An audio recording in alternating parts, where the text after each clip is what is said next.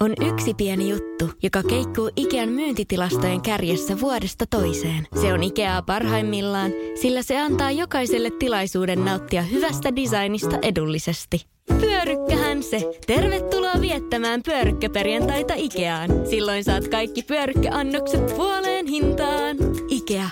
Kotona käy kaikki. Pyörykkäperjantai!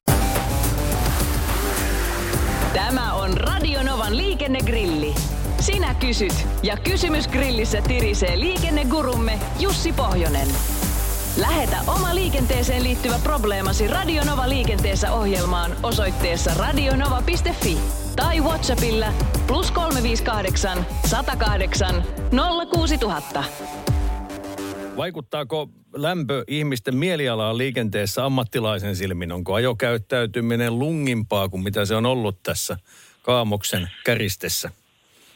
No tuota, ajokäyttäytymisestä nyt on vähän vaikea sanoa. Liikennettä on kyllä sen verran vähäisen, että ei pysty kauheasti päättelemään, mutta kyllähän tässä tietynlainen varma kesämerkki on tullut, eli moottoripyöriä näyttää olevan jo runsaasti liikenteessä ja onpa muutama avoautokin tullut bongattua, eli selkeästi kesää kohti ollaan menossa. Semmoisia hullutuksia. Mennäänpä nyt kysymysten äärelle.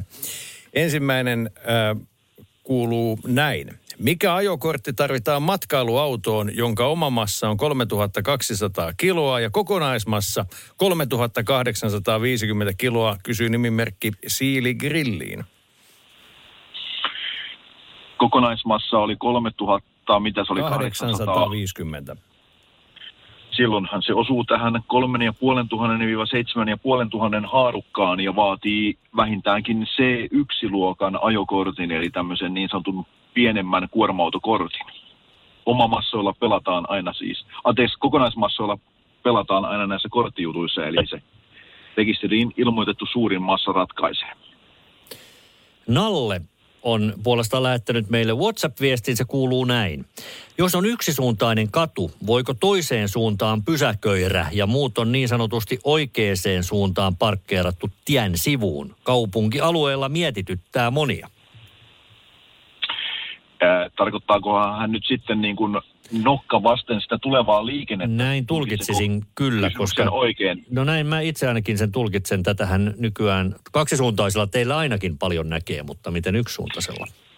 Joo, sitähän taidettiin tässä samassa lähetyksessä joskus vähän pohtia, että miten se käytännössä olisi mahdollista, kun kuitenkaan yksisuuntaista vastakarvaanhan ei autolla saa ajaa. Eli mitä jos vaikka peruutat sitä yksisuuntaista ja jätät sen auton väärinpäin, niin se lienee siinä tapauksessa mahdollista. Tai sitten jos jostakin sivutieltä puikkaat ja käännyt siihen, ei kyllä kai ei siihen niin kuin puuttua voi pysäköintisääntöjen mukaan, mutta se pysäköinnin toteuttaminen voi ollakin sitten käytännössä vähän hankalampaa. Eli 50 ja 50 kyllä ja ei.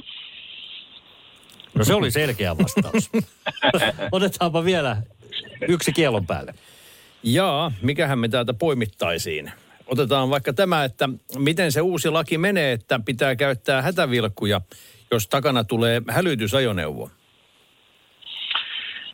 Nyt ei taida olla kysymys mistään uudesta laista, vaan ainakin eilen uutisoitiin runsaasti tällaisesta, oliko poliisihallituksen ja liikenneturvan tekemästä ohjeesta, missä omilla hätävilkuilla viestitetään sille hälytysajoneuvon kuljettajalle, että on havainnut tämän hälytysajoneuvon. Eli, eli ei ole mikään lakitekninen juttu nyt, vaan tämmöinen niin kuin hyvä ohje, millä saadaan tämmöistä yhteisymmärrystä ja keskinäistä luottamusta tuolla tien päällä enemmän viestitettyä. Eli, eli kysymyksessähän oli nimenomaan näin, että kun havaitset, että takanasi tulee hälytysajoneuvo, niin laitat itselläkin autoon häl- hätävilkut päälle siksi aikaa, kun hälytysajoneuvo on mennyt ohitse, jolloin kaikki tietävät, että toinen, toinen toisensa ovat havainneet. Eli, eli tämmöisestä on kysymys, ei niinkään mistään uudesta laista, paitsi tietenkin sitä kautta etäisesti, että uusi tieliikennelakihan silloin 2020 vuonna, kun tuli voimaan, niin sehän mahdollisti tämän hätävilkkujen käytön liikkuvassa autossa, mikä sitä ennen oli taas kiellettyä. Eli, eli tavallaan nyt uuden tieliikennelain suomia mahdollisuuksia käytetään tällaisessa hyvä tietää viestinnässä. Radio Novan liikennegrilli. Lähetä kysymyksesi osoitteessa radionova.fi tai Whatsappilla plus 358 108 06000. Hei! Oletko vaikuttavia vaikutusmahdollisuuksia vailla? Vaikuttaja on sähkösoppari, jolla voit vaikuttaa omaan sähkölaskuusi. Jos vaikutuit, Aloita vaikuttaminen. Vaasan sähkö.fi kautta vaikuttaja.